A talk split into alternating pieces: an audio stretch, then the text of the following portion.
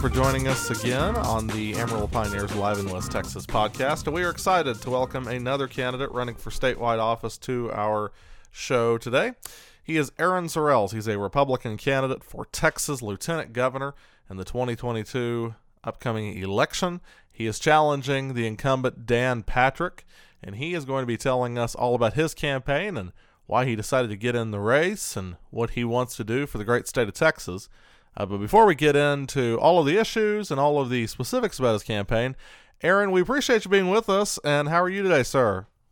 Doing good. Thanks for having me. Absolutely. Well, we are very excited that uh, you took the time to do this with us. And um, I know a lot of people probably are having fatigue from elections, but uh, yes. they might not realize that 2022 is right around the corner. Um, and it's going to be important to start looking at the candidates running for these big statewide offices. And so, uh, for most people who probably don't know a little bit or they don't know anything about you, uh, would you take a moment to tell them a little bit about you and why you decided to run for lieutenant governor this year? Sure. So, uh, just to be clear on my last name too, since there's been some confusion with the way I say my last name. So, my last name is Sorrells, um, and just to show people how dedicated I am, my, my actual last name is Sorrells but when you say it that way, people keep thinking it's Soros. So we've had to, I've had literally so dedicated to this, I've changed my last name sounding. So, um, but so yeah, so that's, that's kind of the things that have already happened, right? Running for office. But, uh, basically about me is I'm just a small business owner. I, like everybody else, I'm middle class, worked my butt off my whole life. You know, everybody always wants to know, did I go to college? I did not go to college more than a year and a half. Uh, college just wasn't my thing. Uh, so I, you know, I worked hard for a living and, you know, Uh, here I am with 26 employees at 40 years old and have multi-million dollar business because I just worked hard for it. I didn't get any hand me outs. I didn't beg the government for it. And, you know, ultimately that's what got me into this is the government, after all my hard work and everything I've done to make a successful business, not only for my family, but for other families, is the government's taking it all away from me and so you know i looked at the mask situation. I have medical conditions. I'm not able to wear a mask. And so the government takes my personal freedom away right? Tells you to wear a mask. Tells you you can't go to places.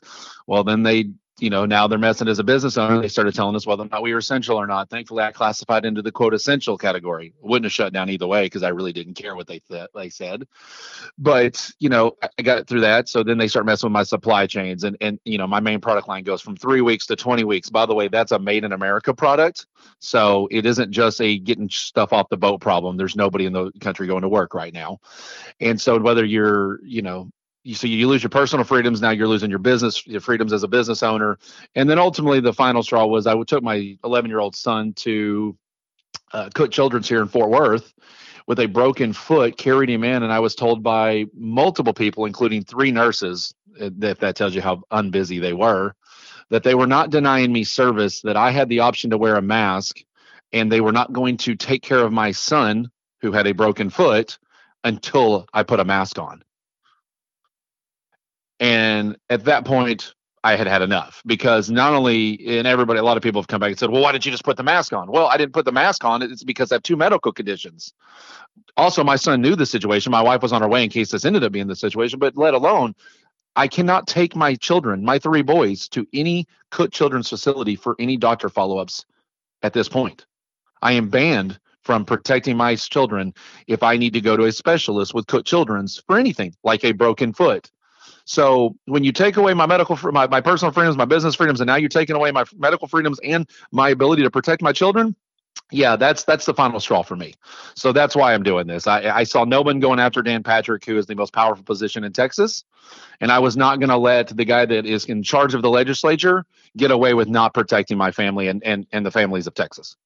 So so, so I do want to ask um, a question about this race. Uh, we had another candidate for lieutenant governor on uh, a couple weeks ago, and I asked this question. I'm going to ask it to you too. You know, a lot of the criticism about the failure to deliver on conservative priorities over the last few years um, has landed at the feet of Greg Abbott um, from a lot of activists and conservative pundits in the state. Um, so, with that in mind, delivering conservative results being the the top priority. Uh, why did you decide to go after Patrick instead of Abbott? Well, because that's the problem in Texas right now, and it's the biggest hurdle I'm having to do. And and I was I got in this race first about it's been about ten weeks now, because everybody was so focused on Abbott, but people don't realize that the lieutenant governor has the power. It is considered by most the most it's the most powerful position in Texas. I'm not a weak VP. I am the president of the Senate. I control the committees. I control what gets to the floor. So when you be when you're getting mad at Abbott, rightfully so because he's acting like a tyrant and he shouldn't be a tyrant. Well, the guy that's pulling all the strings in the background is the guy you never see, and that's Dan Patrick. And so the problem is we focus so much on Greg Abbott that if we replace Greg Abbott and you leave Dan Patrick and Dade Phelan in charge of the House and the Senate, guess what?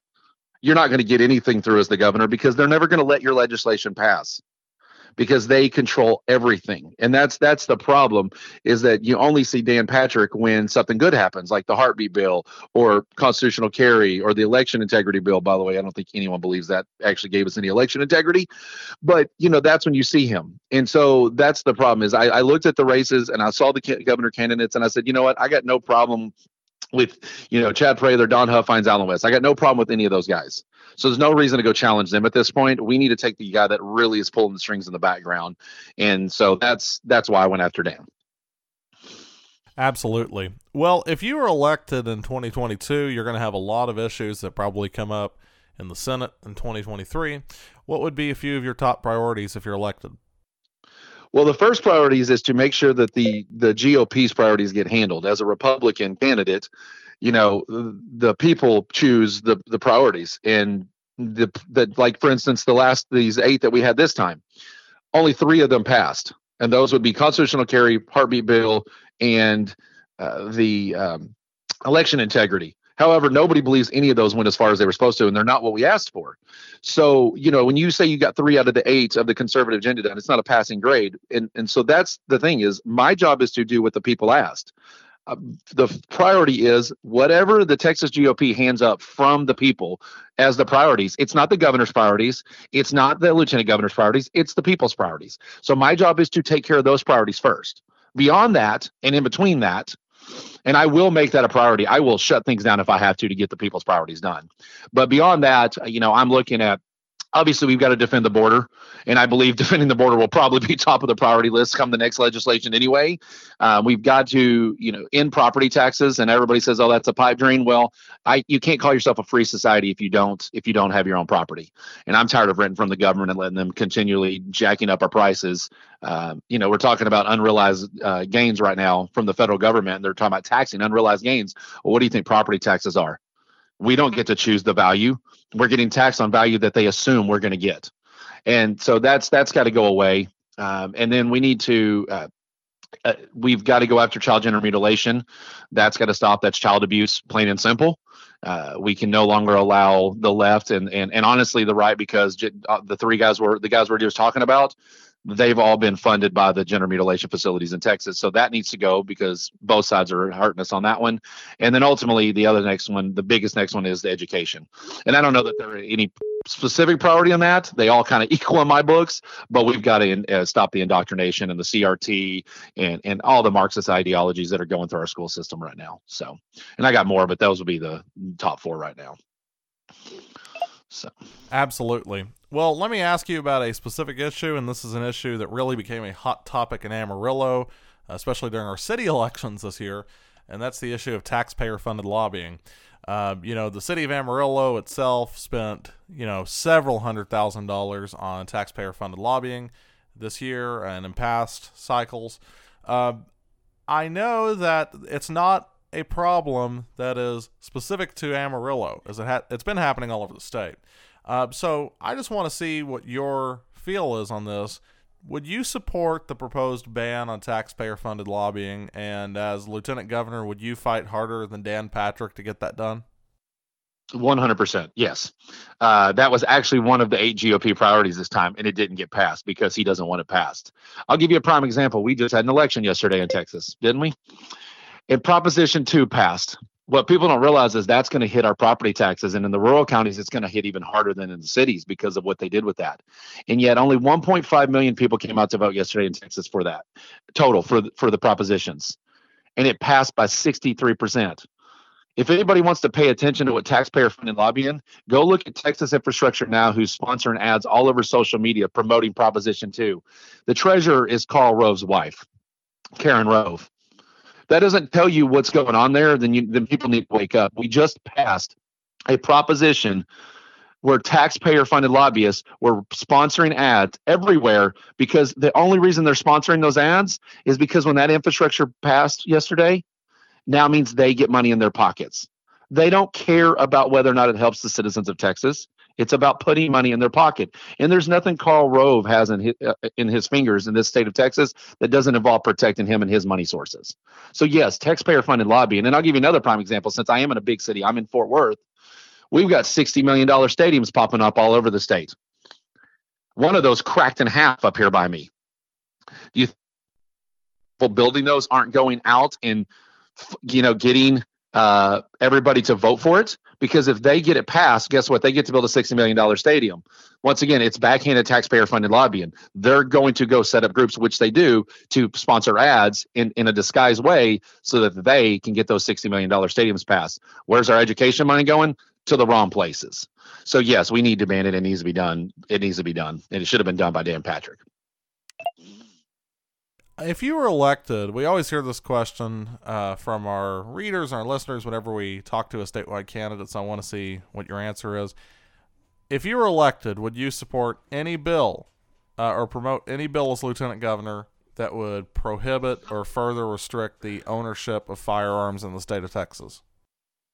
No, Second Amendment. Anybody that's going against the Second Amendment and our constitutional right to own guns and and control our own militias. Us, yes, I said the dirty word militia. Uh, then they don't need to be in office. I'm tired of, and I'll give you a prime example. We just wrote a bill for constitutional carry, and I tell everybody when I speak, it's not constitutional carry; it's permitless carry.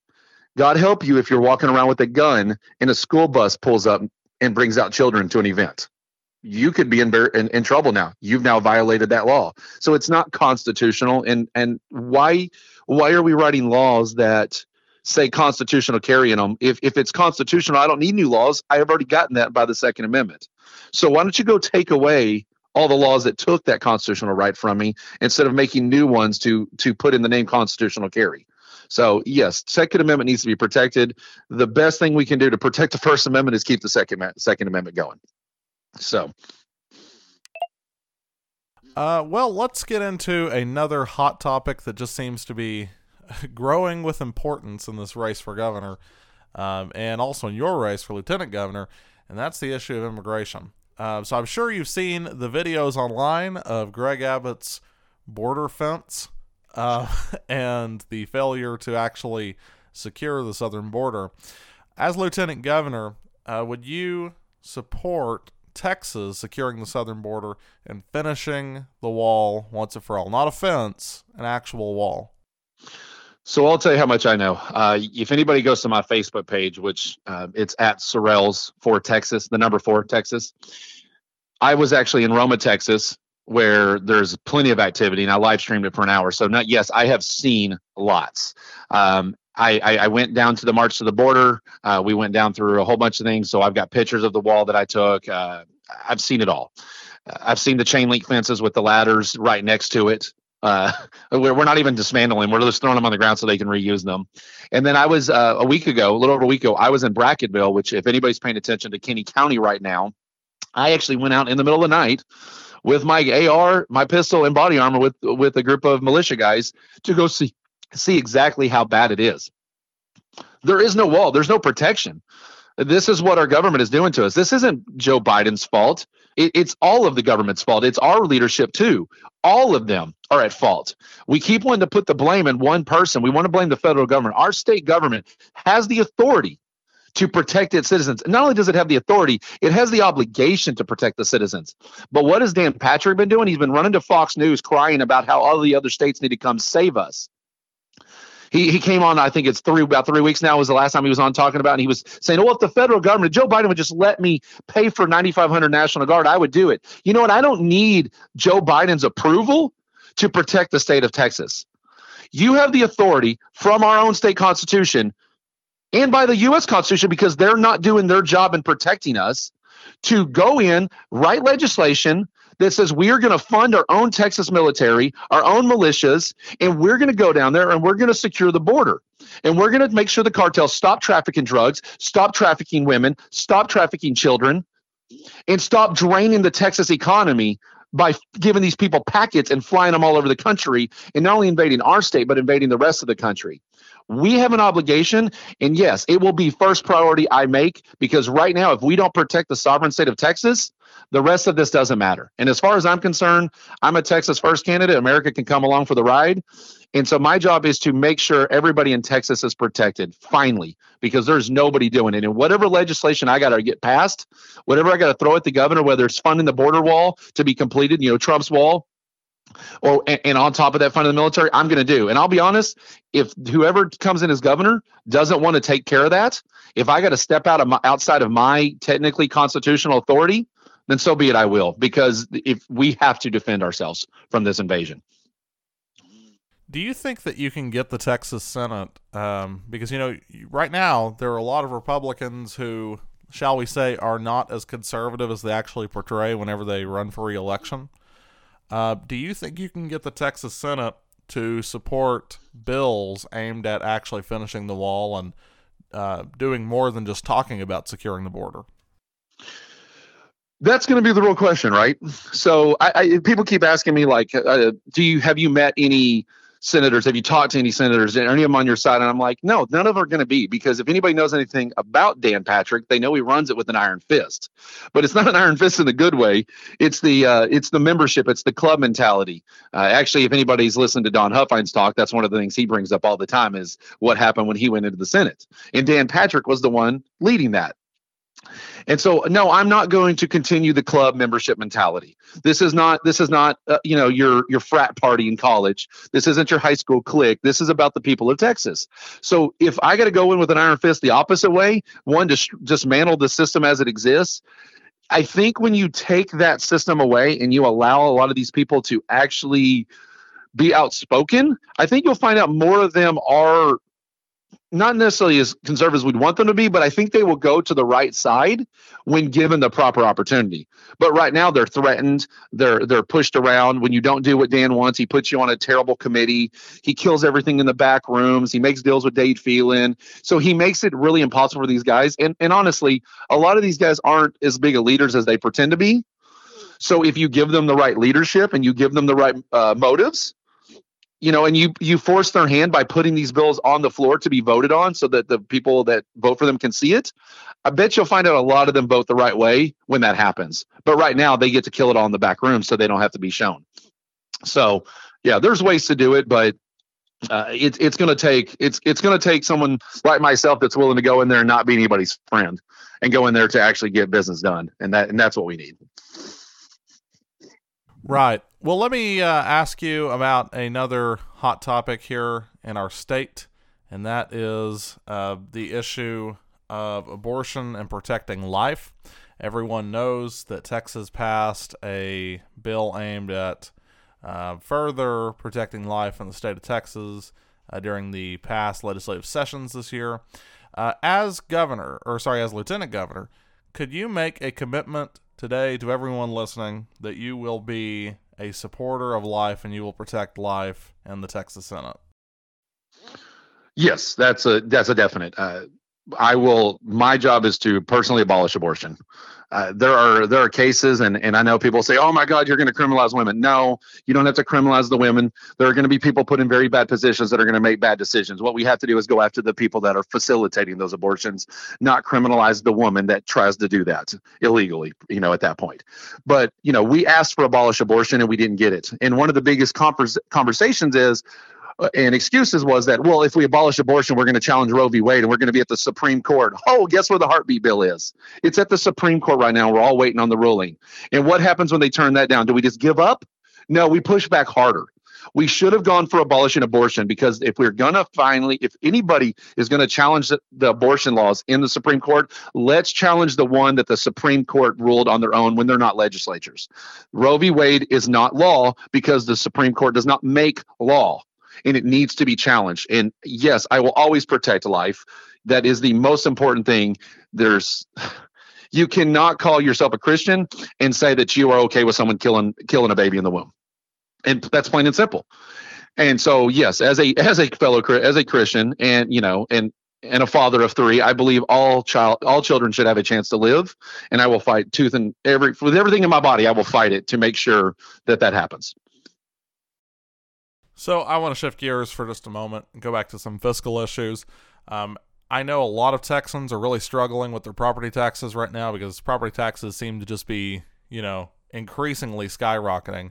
It just seems like it's a never ending cycle of tax increases. Uh, in fact, we just had a tax increase election, and thankfully voters turned it down, uh, but they're still getting a tax increase. Uh, and that's happening all over the state of Texas. Uh, and so, as lieutenant governor, do you think more needs to be done? And what would you do if you think more needs to be done to deliver property tax relief and reform in the state of Texas? Well, as I said earlier, I believe we need to eliminate property taxes. Uh, they're immoral. You cannot call yourself a free society if if you rent from the government.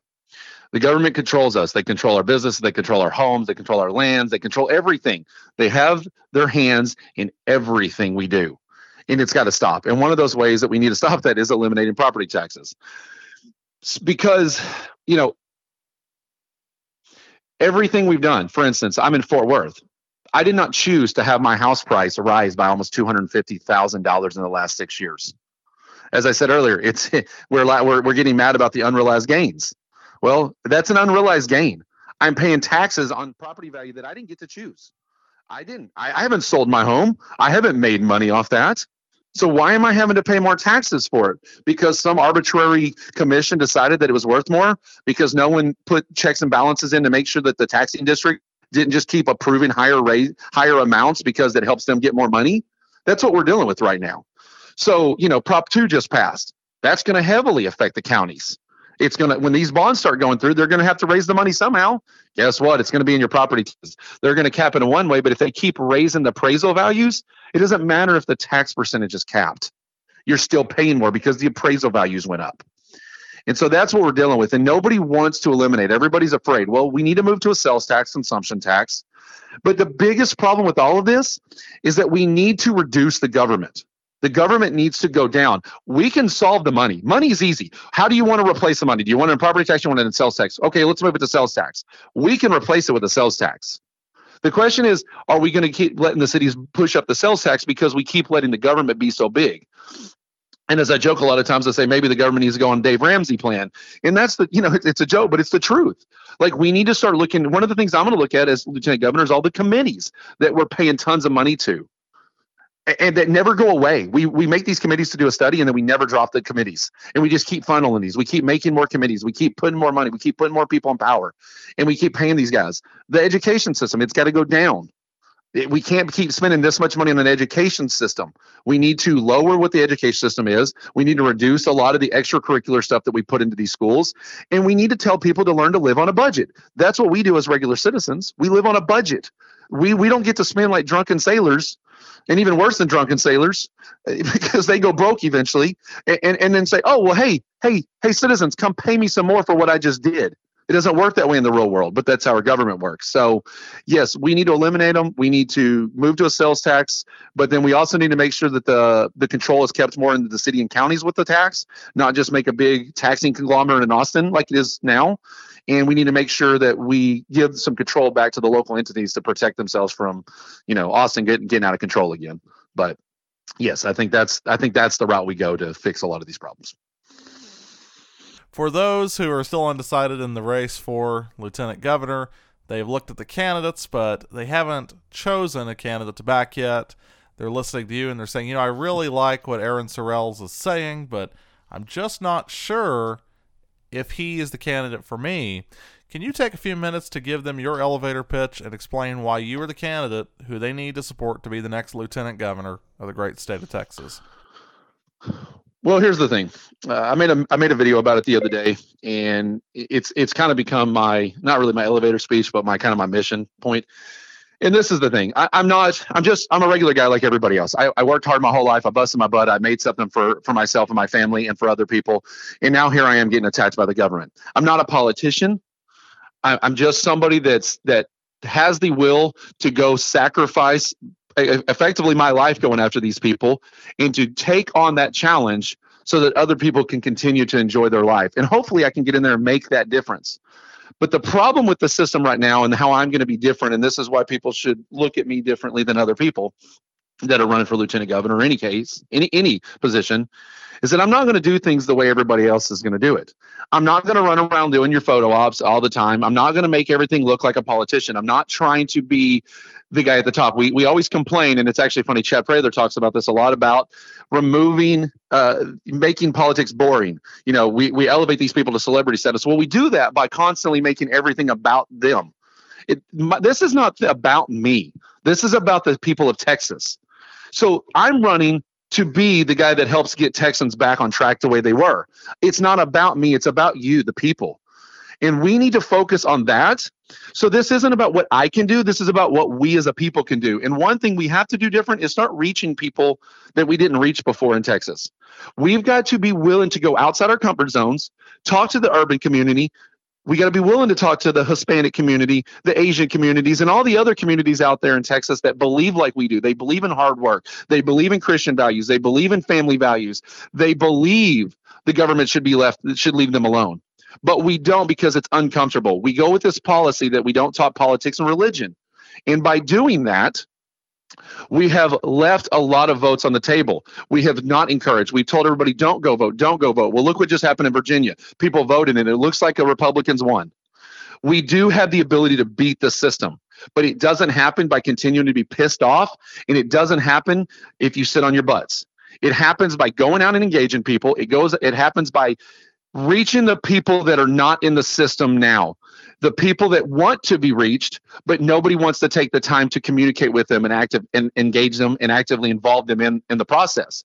So if we want to win this, then we all must go out and vote. We all must engage with each other and start talking about the things that made us uncomfortable before, because that's what matters. If this state matters to you, if the Texas values matter like they do to me, since I'm fifth generation, then you need to get involved. It isn't about what I can personally do because there's too many counties in this in this state. There's too many people for one person to reach without even with the money Dan Patrick and then Mav.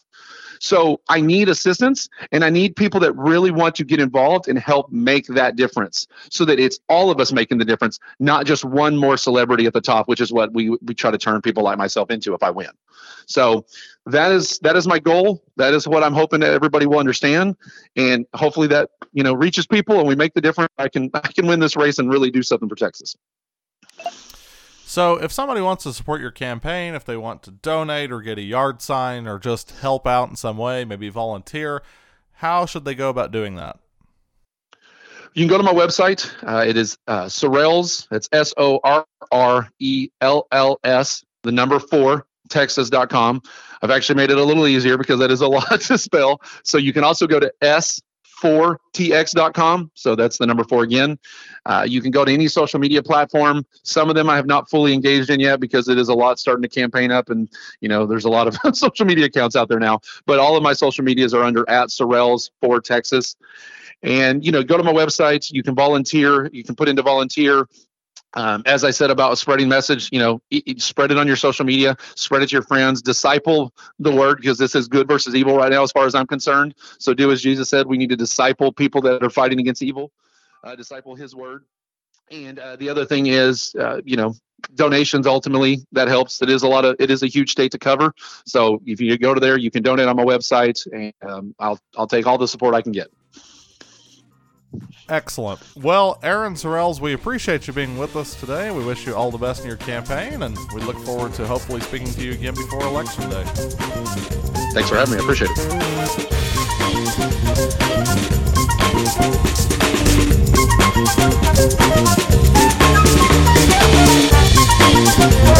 it.